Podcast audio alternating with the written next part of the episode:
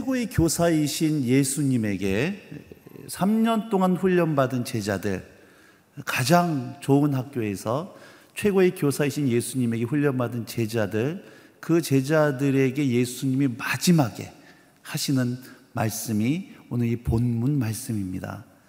여러분 생각해 보세요. 3년 어, 동안 예수님에게 훈련받았던 제자들에게 이제 예수님이 내일이면은 십자가에 달려서 돌아가시게 된 전날 밤 마지막으로 지제들에게 하셨던 말씀 도대체 무슨 말씀을 하셨을까? 아마 이런 얘기가 나오는 것이 정상적이지 않을까? 어, 너희가 나를 통해서 3년 동안 훈련 받았기 때문에 내가 더 이상 너에게 가르칠 것이 없다. 이제 하산하거라. 그래서 세상에 나가서 복음을 전해야 된다. 이런 말씀이 나오는 것이 정상적이지 않을까 싶습니다. 그런데 그 예수님이 마지막에 예수님이 하신 말씀이 무슨 말씀이냐? 너희가 나를 떠나서는 아무것도 할 수 없다. 그러면서 주님께서 하시는 말씀이 무슨 말씀이에요?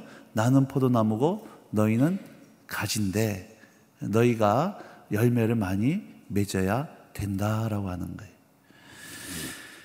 어, 그래서 오늘 이 말씀을 가지고 함께 신앙은 관계다라고 하는 주제를 가지고 한 말씀을 좀 상고해 봤으면 좋겠습니다. 제가 질문을 할 테니까 대답을 좀 해주시면 감사할 것 같아요. 정답이 있습니다. 눈치 보지 마시고 대답해 주셔야 되는데, 어, 틀리신 분들은 점심 금식하시면 되겠습니다. 자, 나무가 열매를 맺습니까? 가지가 열매를 맺습니까? 나무예요? 가지예요? 나뭇가지로 가지 마세요. 어, 자, 나무입니까? 가지입니까? 지금 두 가지가 좀 섞여 있는데, 자, 정답을 말씀드릴 테니까 성경 다시 한번 읽도록 하겠습니다. 성경을 읽으면서 정답 확인했으면 좋겠어요. 내 안에 거하라. 나도 너희 안에 거하리라. 가지가 포도나무에 붙어 있지 아니하면 가지 스스로는 열매를 맺을 수 없음 같이 너희도 내 안에 뭐하지 아니하면 붙어 있지 아니하면 거하지 아니하면 어떻게 된다는 얘기예요? 열매를 맺을 수 없다. 다른 말로 가지가 열매를 맺기 위해서는 어디 안에 붙어 있어야 된다. 나무 주님 안에 거하여 된다는 거예요. 근데 누가 나무인가? 나는 포도나무요. 너희는 가진데 그가 내 안에 내가 그 안에 거하면 그 사람은 열매를 많이 맺나니 나를 떠나서는 너희가 아무것도 할 수 없다. 자, 정답이 나왔습니다. 나무가 열매를 맺습니까? 가지가 열매를 맺습니까? 나무가 열매를 맺죠. 가지는 열매가 뭐 하는 거예요? 맺히는 겁니다. 우리는 보통 나무가 열매를 맺는다 그러고 가지는 열매가 달린다 그래요. 그러면 여러분 가지의 열매가 맺히기 위해서는 가지는 뭐만 하면 되는 거예요? 나무에 붙어 있기만 하면 가지가 나무에 붙어 있기만 하면 가지에는 그 나무 열매가 맺혀 진다는 거예요. 여러분 사과나무에 맺힌 열매를 뭐라 그럽니까? 사과예요. 배나무에 맺힌 열매를 배라 그럽니다. 그럼 예수라고 하는 나무에 맺힌 열매를 뭐라고 부를까요? 예수 열매. 다른 말로 성령의 열매예요. 여러분 가지가 열매를 맺으려고 애쓰고 노력할 이유가 있어요, 없어요? 없습니다. 가지는 뭐만 하면 돼요? 나무에 붙어 있기만 하면 그래서 나무의 생명이 가지로 흘러오기만 하면 가지에는 그 나무의 열매가 저절로 맺혀 진다는 거예요. 그럼 누가 나무입니까? 예수님이 나무예요. 우리는 뭐예요? 가지예요. 가지에 내가 주님께 뭐 하기만 하면 붙어 있기만 하면 다른 말로 내가 주님께 거하기만 하면 내 삶에 예수의 열매가 성령의 열매가 맺혀 진다는 거예요. 그러면 내가 성령의 열매를 맺으려고 애쓰고 노력할 필요가 있습니까? 없습니까? 있어요? 없어요? 이렇게 하면 또 어려워지기 시작하죠? 자, 다시 한번 잘 생각하셔야 됩니다. 누가 나무예요? 우린 뭡니까? 가지가 나무에 뭐 하기만 하면, 붙어 있기만 하면, 가지는 애쓰고 노력하지 않아도 열매가 맺혀 진다. 그러니까 내가 성령 열매를 맺으려고 애쓰고 노력할 이유가 있어요? 없어요? 없어요. 나는 뭐만 하면 돼? 주님께 붙어 있기만 하면 내 삶 속에는 예수 열매가 맺혀 진다는 거예요. 이해하시겠습니까? 자, 그러면 성령 열매 한번 외워보십시다. 성령 열매 시작. 사랑과, 희락과, 화평과, 오래 참음과, 자비와, 양성과, 충성과, 온유와, 절제니 그래요. 우리는 어떠한 한 분의 삶 속에 이 성령의 아홉 가지 열매가 주렁주렁 맺힌 사람을 누구 닮았다 그럽니까? 예수 닮았다 그래요. 그래서 여러분 우리 개인적인 신앙생활의 목적은 누구 닮아가는 거예요? 예수님 닮아가는 거예요. 찬양도 그런 찬양 있어요. 예수 닮기 원합니다. 진심으로 진심으로 예수 닮기 원한다는. 그 여러분 그 예수님 닮는 건 여러분 소원이십니까? 정말 간절한 기대세요? 그러면 여러분 그 예수님 닮기 위해서 지난 한 주간 어떻게 사셨어요? 뭐 하셨어요? 이렇게 아무것도 안 하셨어요? 자, 예수님 닮으시려고 뭐 하셔, 뭐 하고 계세요? 말씀도 보고, 기도도 하고, 묵상도 하고, 수요 여성 예배도 나오고, 금식도 하고, 훈련도 받고, 그렇게 예수님 닮으려고 매일같이 뭐 하십니까? 애쓰고, 노력하고 계시죠? 좀 그렇다고 해주세요. 어, 그렇게 해야 하네요. 그렇게 하죠? 다시 한번 여쭤볼게요. 그렇게 예수님 닮으려고 훈련도 받고 기도도 하고 금식도 하고 힘들게 애쓰고 노력하는데 열매가 잘 맺혀져요? 안 맺혀져요? 잘 맺혀져요? 안 맺혀져요? 잘 안 맺히는 거야? 아예 안 맺히는 거예요? 여러분 아예 안 맺혀요. 어. 다시 한번 갑니다. 나 가지가 나무에 붙어 있기만 하면 붙어 있기만 하면 가지는 애쓰고 노력하지 않아도 나무의 생명이 가지로 흘러오기만 하면 가지는 열매가 맺혀 진다는 거예요. 누가 나무라 그랬어요? 예수님. 우린 뭐다? 우리가 주님께 뭐 하기만 하면 붙어 있기만 하면 나는 애쓰고 노력하지 않아도 내 삶 속에 뭐가 맺혀진다? 열매가 맺혀지는데 지금 여러분들은 그렇게 주님 열매 맺으려고 뭐 한다 그럽니까 우리가? 노력하고 애쓰잖아요. 그러니까 안 된다는 얘기입니다. 왜? 그 열매는 내가 맺는 게 아니에요. 누가 맺는 거예요? 내 안에 계신 예수님이 열매를 맺어야 되는데 우리는 그 열매를 내가 맺으려고 애쓰고 노력하니까 이게 안 되더란 얘기예요. 여러분 베드로는 몇 번까지 참았나요? 일곱, 일곱 번 참았어요. 우리 사랑하는 자매님들 왼수 같은 남편 참으려고 몇 번까지 참아보세요. 한 세 번까지는 참지 않나요? 근데 참다가 나중에는 더 이상 못 참겠다 이렇게 나가는. 순종해 보려고 말씀대로 살아보려고 거룩해 보려고 죄를 이기려고 애쓰고 노력합니다. 결심도 해요. 금식도 합니다. 근데 어느 정도 되는 것 같다가 또 무너지는 그런 모습을 보기 시작해요. 여러분 그게 우리 현실이 아니냐는 거예요.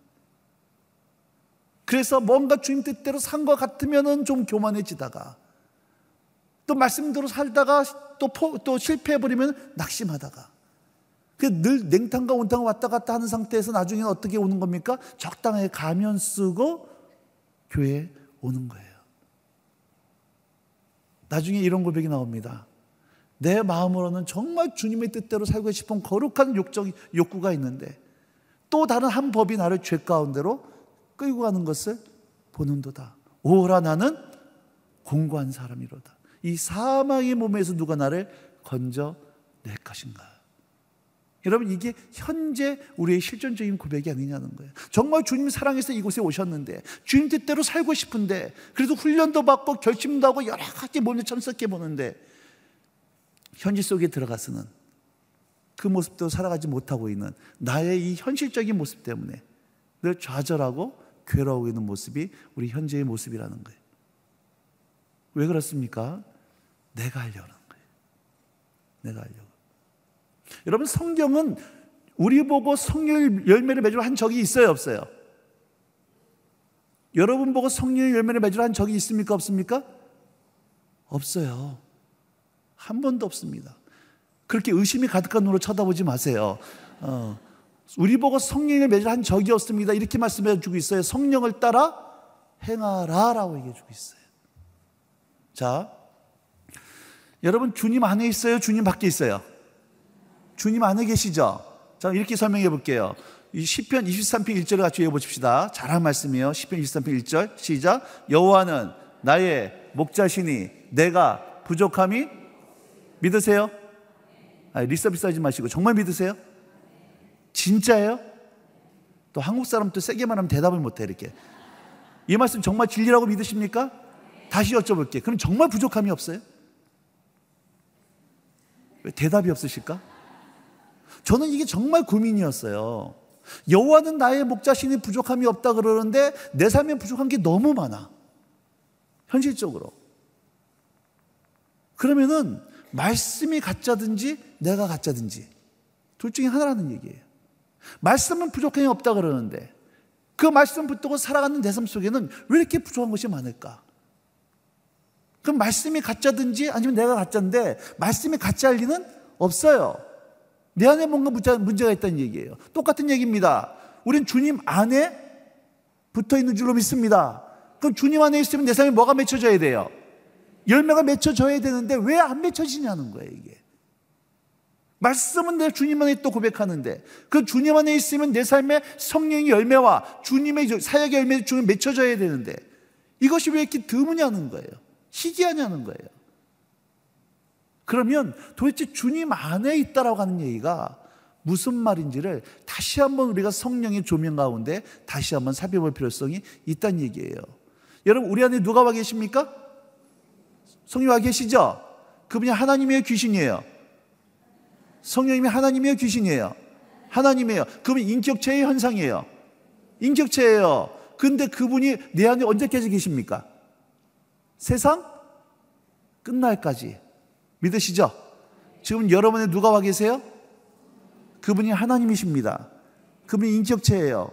그분이 세상 끝날까지 나와 항상 계시겠다 그랬어요. 문제는 여러분 그분과 친하냐는 거예요.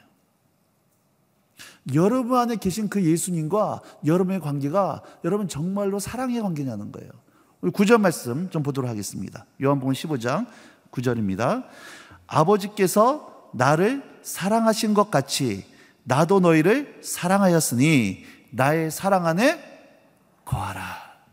나의 사랑 안에 거하라. 주님이 내 안에, 내가 주님에 거한다는 얘기는 주님이 어디 안에 거한다는 얘기예요? 사랑 안에 거한다는 얘기예요. 다른 말로 내 안에 계신 예수님과 사랑의 관계 속에 살아가고 있다라고 하는 거예요. 그럼 다시 한번 묻겠습니다. 오늘 여러분 안에 계신 그 예수님과 여러분의 관계는 정말 실제적이냐는 거예요. 정말 친하냐는 거예요. 우리는 주님과 친하지 않으면서도 예배할 수 있어요, 없어요? 있습니다. 주님과 친하지 않고 사역할 수 있고, 봉사할 수 있고, 선교하고, 심지어 목회까지 할 수 있어요. 그걸 뭐라 그러냐? 종교 생활이라고 하는 거예요. 절대로 사세요. 신앙은 관계입니다. 신앙은 관계입니다. 그러면 신앙이 좋다는 얘기는 뭐가 좋다는 얘기예요? 관계가 좋다는 얘기예요. 여러분, 예수님은 거 관념이 아니에요. 그분 생명이십니다. 그분 살아계신 분이세요. 그분은 인격체예요. 인격체는 이 교제와 사귐의 대상이란 얘기예요. 오늘 우리가 고백하고 있는 그 예수님과 여러분의 관계는 정말 실제적이고 친하냐는 거예요. 근데 우리는 주님과 친하지 않으면서도 실질적인 교제가 없으면서도 얼마든지 예배하고 사역하고 봉사하고 헌금하고 심지어 목회하고 성회까지 할 수 있다. 그걸 뭐라 그런다? 종교 생활이 하는 거예요. 안타까운 것은 한국에 있는 너무나 많은 성도들이 종교 생활을 신앙 생활로 착각하고 있다고 하는 겁니다. 교회에서 세 가지 하지 말라 그래요. 술 먹지 마라, 담배 피지 마라, 제사하지 마라. 세 가지 하라 그럽니다. 예배해라, 봉사해라, 헌금해라. 거기다가 그 사람이요, 새벽 예배 한 번도 안 빠집니다. 술, 담배 하지 않습니다. 꼬박꼬박 11조 합니다. 앞장서 봉사합니다. 여러분, 그런 사람들은 뭐가 좋다 그래요?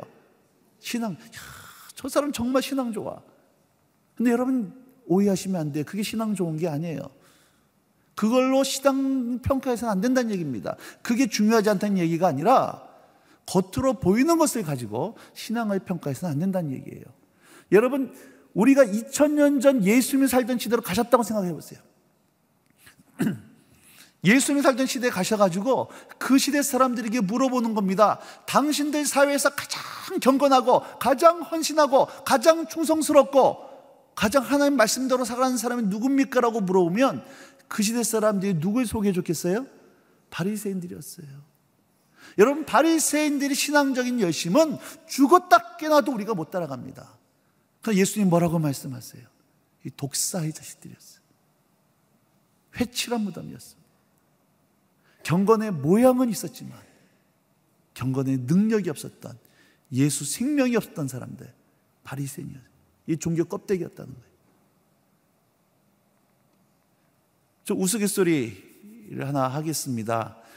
여러분 요즘 한국에 있는 아가씨들이 제일 싫어하는 시어머니 스타일 어떤 스타일? 한국에 있는 아가씨들이 제일 싫어하는 시어머니 스타일 권사 스타일. 음. 교회에서요 너무 충성스럽고 우아하고 봉사하고 헌신하는데 집에 가서 며느리 잡아. 교회에서 중직입니다. 헌금 많이 합니다. 앞장서 봉사하는데 회사 가서 갑질하고 있어요. 요즘 우리가 이거 뉴스에서 너무 많이 듣잖아요. 차라리 저 사람이 교회 다니는 얘기를 안 했으면 좋겠어요. 근데 사고, 사건을 일으킨 데 보니까 교회 관계자예요. 교회 중직자예요.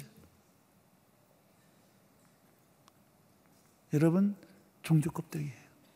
오늘 여러분들이 사랑하고 고백하는 그 예수 때문에 여러분 정말 부부관계 회복됐냐는 거예요. 오늘 내가 맡고 있는 복음 때문에 나를 어렵게 하는 그 사람이 용서가 되어져 가고 있냐는 거예요. 오늘 내가 믿고 있는 예수님 때문에 정말로 나를 어렵게 했던 친정과의 관계가 나 때문에 회복되어지고 그대 변화되어져 가고 있고 오늘 내가 믿는 고백하는 이 복음 때문에 내 안에 끝나지 못한 죄악들이 떠나간 경험이 있냐는 거예요. 부부관계 하나 회복하지 못하는 예수, 가정 하나 바꾸지 못하는 복음, 내 안에 못된 죄악 하나 떨어지지 못하는 복음이 어떻게 복음일 수 있고 능력일 수 있겠냐는 거예요. 그런 나는 여전히 목사고 성교사고 장로고 권사고 안수집사고 여러분 교회 중직이라는 겁니다. 여러분 오늘 이 수요 예성 예배도 1대1도 JDS도 그의 수많은 프로그램들도 그러면 종교 행위가 될 수 있어요 없어요? 있단 얘기예요. 있단 얘기입니다.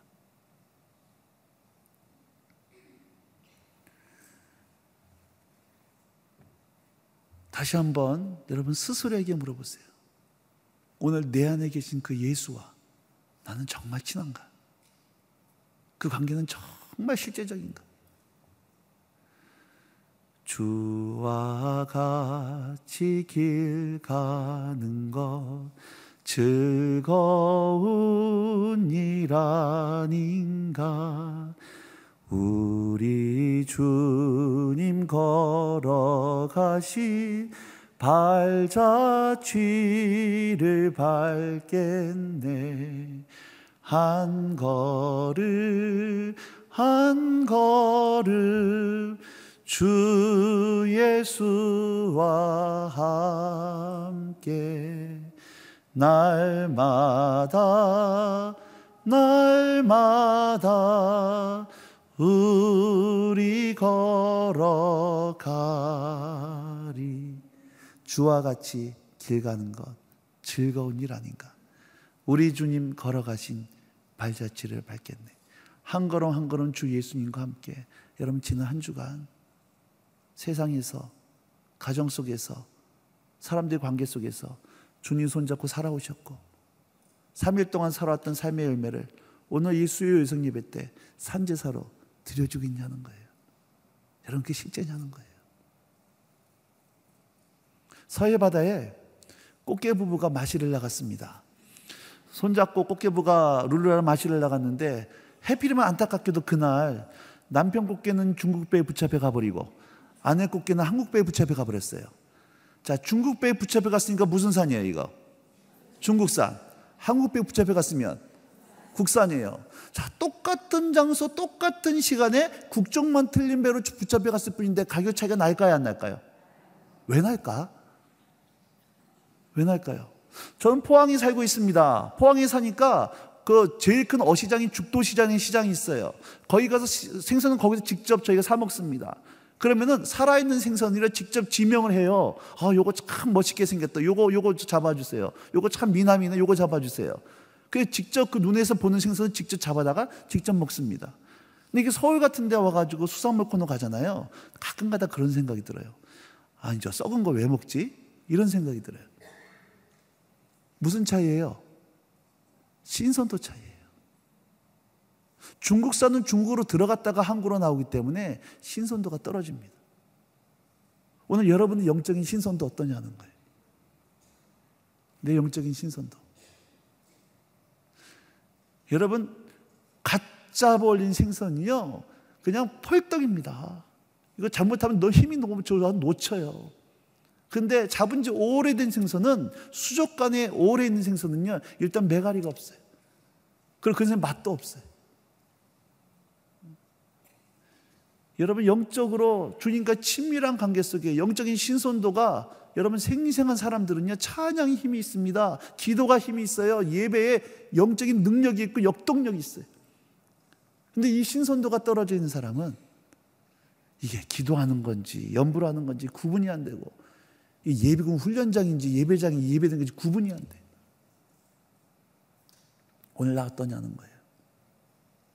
기도를 해도 뭘 기도할지 모르겠고 찬송을 해도 감동이 없고 묵상을 해도 깨달음이 없고 예배를 드려도 하는 임재가 느껴지지 않는 여러분 이것이 말라 있는 거예요.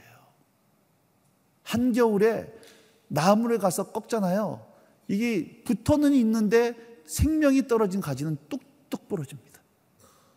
영이 메말라 있는 거예요. 그런데 여전히 교회에서는 중직이라는 거예요. 종교 껍데기입니다.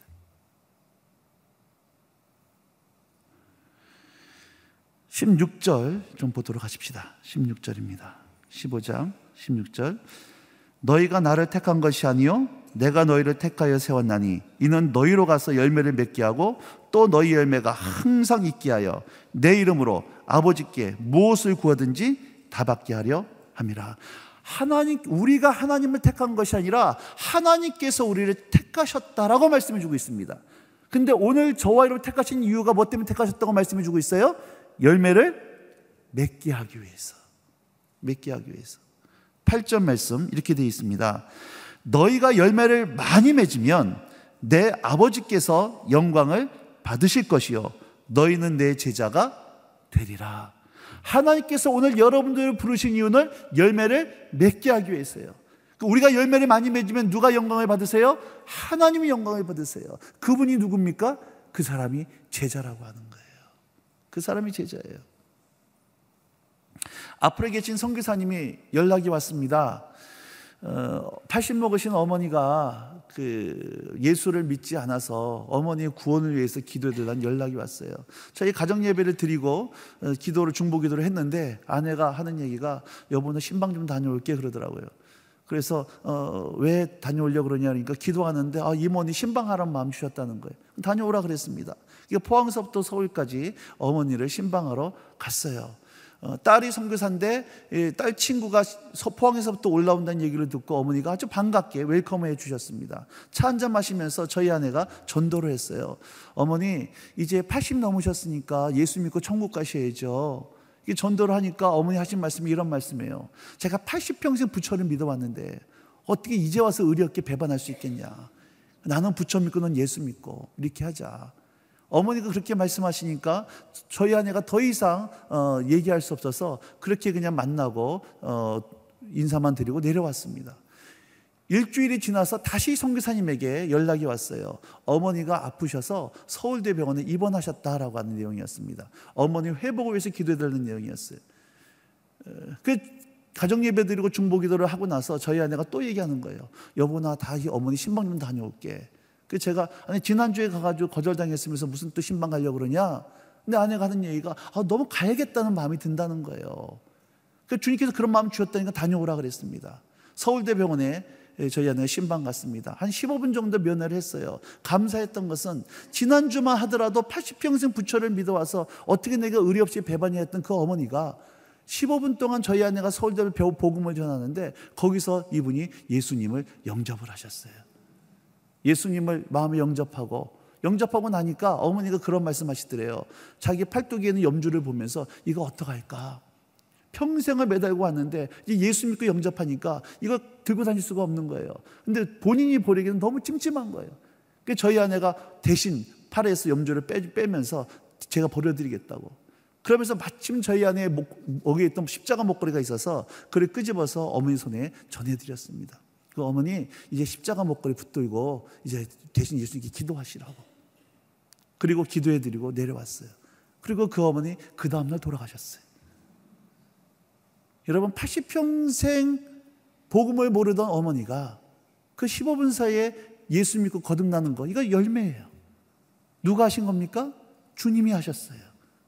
저희 아내가 한 게 아닙니다. 저희 아내는 뭐만 했을 뿐이에요? 주님께 붙어 있을 뿐이에요.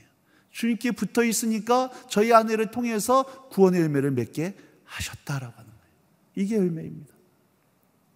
서울의 한 교회에서 집회 요청이 왔습니다. 부흥의 요청이 와서 날짜를 잡았는데 목사님이 저한테 그런 얘기하는 거예요. 어, 목사님 이번 저희 교회 집회는 특별히 남성들에게 메시지 좀 전해달라는 얘기예요.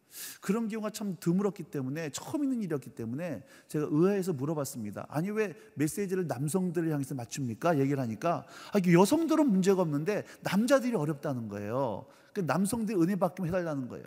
그러면서 하는 얘기가 오전 예배부터 혹시 해줄 수 있겠냐는 거예요. 뭐 가능은 한데 또 왜 그러냐 그러니까 남성들이 아무래도 부흥 참석 안 할 것 같대요.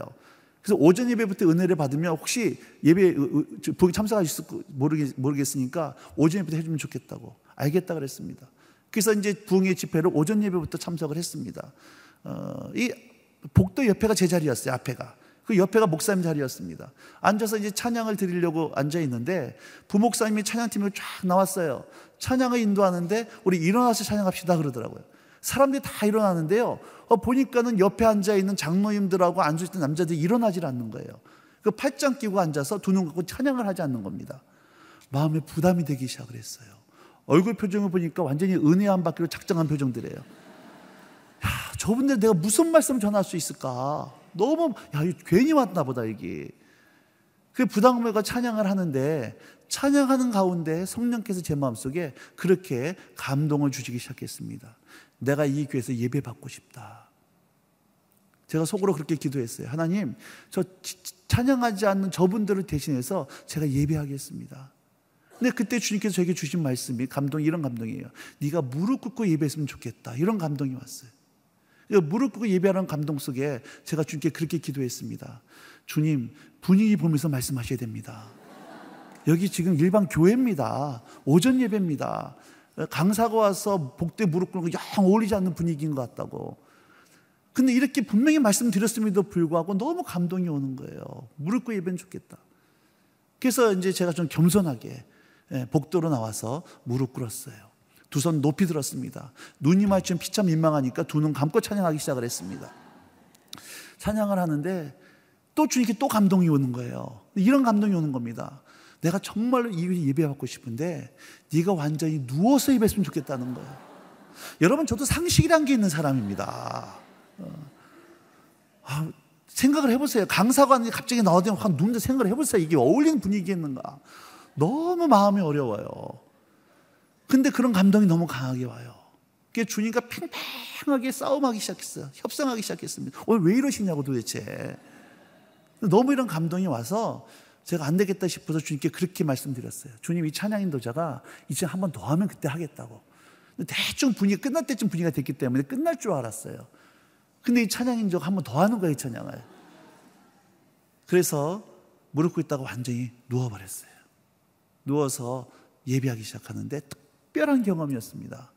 우리가 보통 이 찬양하고 나서 요즘 많은 교회에서 우리 박수로 하는 게 영향 돌기 이런 멘트를 많이 하잖아요. 그럼 박수 치면 보면은 꼭 김 빠진 사이다처럼 박수 치는 경우가 많아요.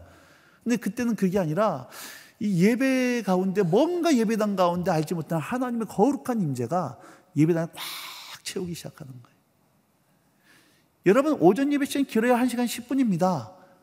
찬양하고 성가대하고 대표기도하고 광고하면 길어야 30분 35분이에요 설교 시간이. 그 시간에 그 은혜 안 받기로 작정한 장로님들 무슨 수로 바꿀 수 있겠어요?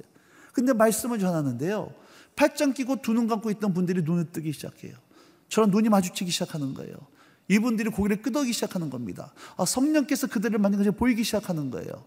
제가 마지막에 용기를 냈어요.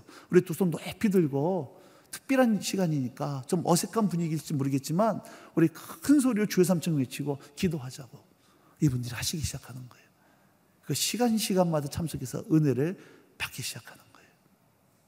여러분, 제가 한 겁니까? 주님이 한 겁니까? 주님이 하셨어요.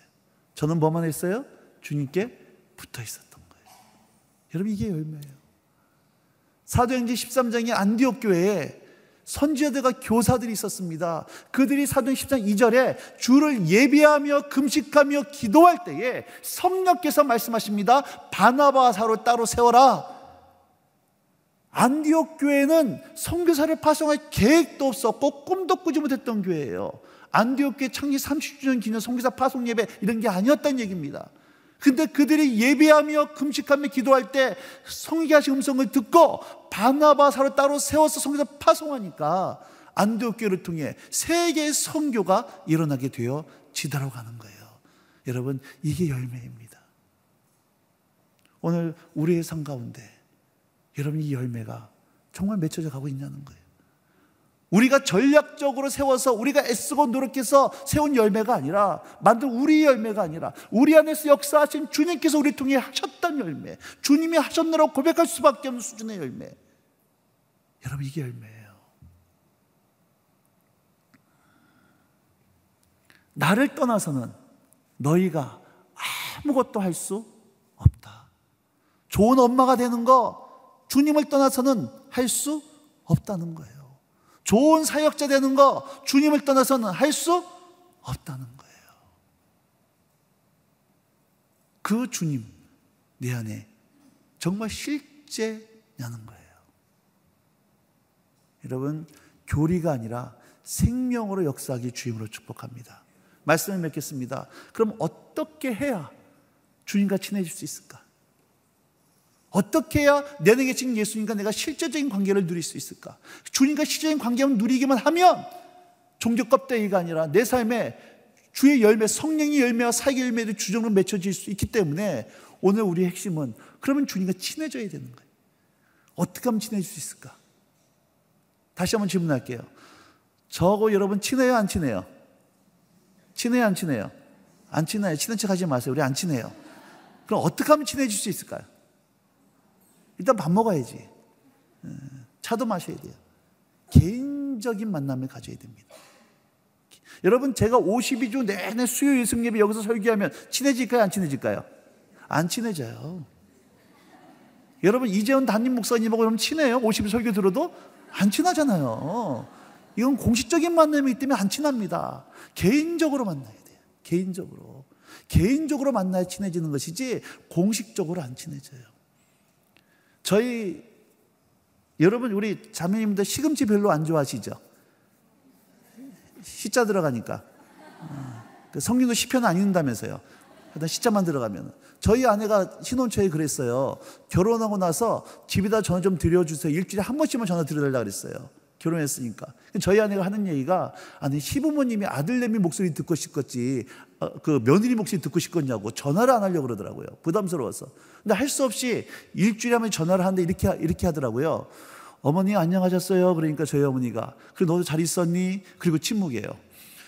좀 있다가 저희 아내가 그럼 어머니 안녕히 계세요. 그러니까 너도 잘 있어라 끊더라고요. 아니 일주일마다 한 번씩 전화를 하면 이런저런 얘기를 할 줄 알아야 되는데 일주일마다 한 번씩 전화를 하니까 할 얘기가 없는 거예요. 근데 여러분 친한 친구들하고는 찜질방 가가지고 별 얘기 안 하는데 얘기하다 보면 계란 반 닦아먹고 보니까 밤에 꼬박새. 근데 그렇게 하다 보면 속마음을 다 알더라는 거예요. 요즘은 저희 아내가 가끔 가다가 저한테 그런 얘기를 합니다. 요즘 굉장히 제 마음 상한 얘기를 하는데 이런 얘기를 해요. 아니, 당신은 어떻게 아들님이가 돼가지고 그렇게 어머니 속을 모르니에요. 이런 일이 막 짜증이 나요. 내가 살았어도 50몇 년을 더 살았는데 그런데요, 저는 어머니하고 전화를 해도 공식적인 얘기밖에 안 해요. 식사하셨어요? 별일 없어요? 건강 어떠세요? 용돈 필요해요? 이런 얘기밖에 안 하는데 저희 아내는 전화 붙잡으면 한 시간입니다. 그 시댁 가면 밤을 꼬박 새요. 아, 뭔 얘기를 하는지 몰라. 그러다 보니까 저희 어머니가 얘야, 우리 집 보일러 필요 없다. 그러면 저는 정말 필요 없는 줄 알아요. 그래서 저희 아내는 그 얘기 딱 들으면 딱 나옵니다. 여보, 올겨울에 어머니 보일러 내드려야겠어요. 딱 나와, 이게. 저희 어머니는요, 뭐든지 필요가 없대요. 뭐든지 괜찮대요. 그런데 저희 아내가 하는 얘기가 이런 얘기입니다. 저보고 하는 얘기가, 어머니가 정말 괜찮아서 괜찮다고 하는 말의 어조와 톤과 필요한데 괜찮다는 목소리 톤이 틀리다는 거예요. 그걸 어떻게 모를 수 있냐요? 저는 그걸 어떻게 할 수가 있냐는 거예요. 이 차이가 어디서 나는 거예요? 개인적으로 친하기 때문에 자꾸 만나니까 만나니까 여러분 일주일 오전 예배 딱 한 번 만납니다. 주님 그나마 10분만 지나면 또 깊은 임재 가운데 들어갔다 나오네. 친해질 수가 없어요. 어. 자주 만나요. 새벽으로 만나고 순으로 만나고 수 여성 예배로 만나고 화요 성령 예배로 만나고 훈련으로 아멘 할 때까지 할 겁니다. 이렇게 묵상으로 만나고 새벽 예배로 만나고 수 여성 예배로 만 자꾸 만나야 돼요. 그리고 개인적인 얘기를 나눠야 됩니다. 그래야 친해져요. 친해져요. 여러분, 여러분 자녀들 주님 어떻게 만나고 있어요? 중학교 미전도 종족 학생들을 데리고 있는 자, 우리 부모님들, 외계인들, 중등부 예배 가보세요. 여러분, 이거 완전히 좀비예요, 애들. 뼈가 없어요, 애들이. 예배 드리는 거 보세요. 그 딱 한 번밖에 예배 안 드려요. 어떻게 여러분 새벽 같은 주의 청년 자라갈 수 있겠냐는 거예요.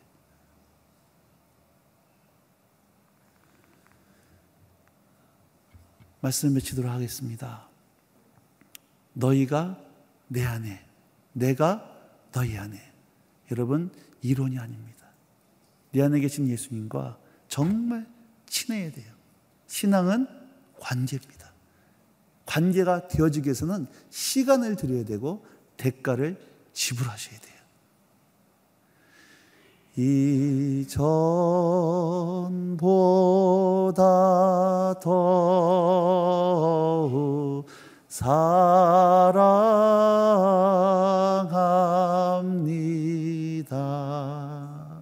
여러분, 올 12월 끝날 때 이전보다 더 주님 사랑의 관계가 깊어지는 우리 자매님들 되길 주유로 축복합니다.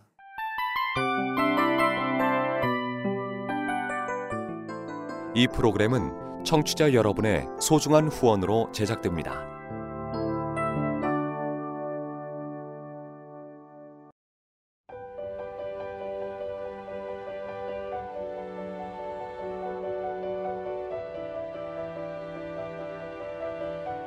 세상에는 수많은 교회들이 있지만 더 깊이 있는 말씀 강해를 찾기 위해 크기로만 교회를 선정하지 않습니다.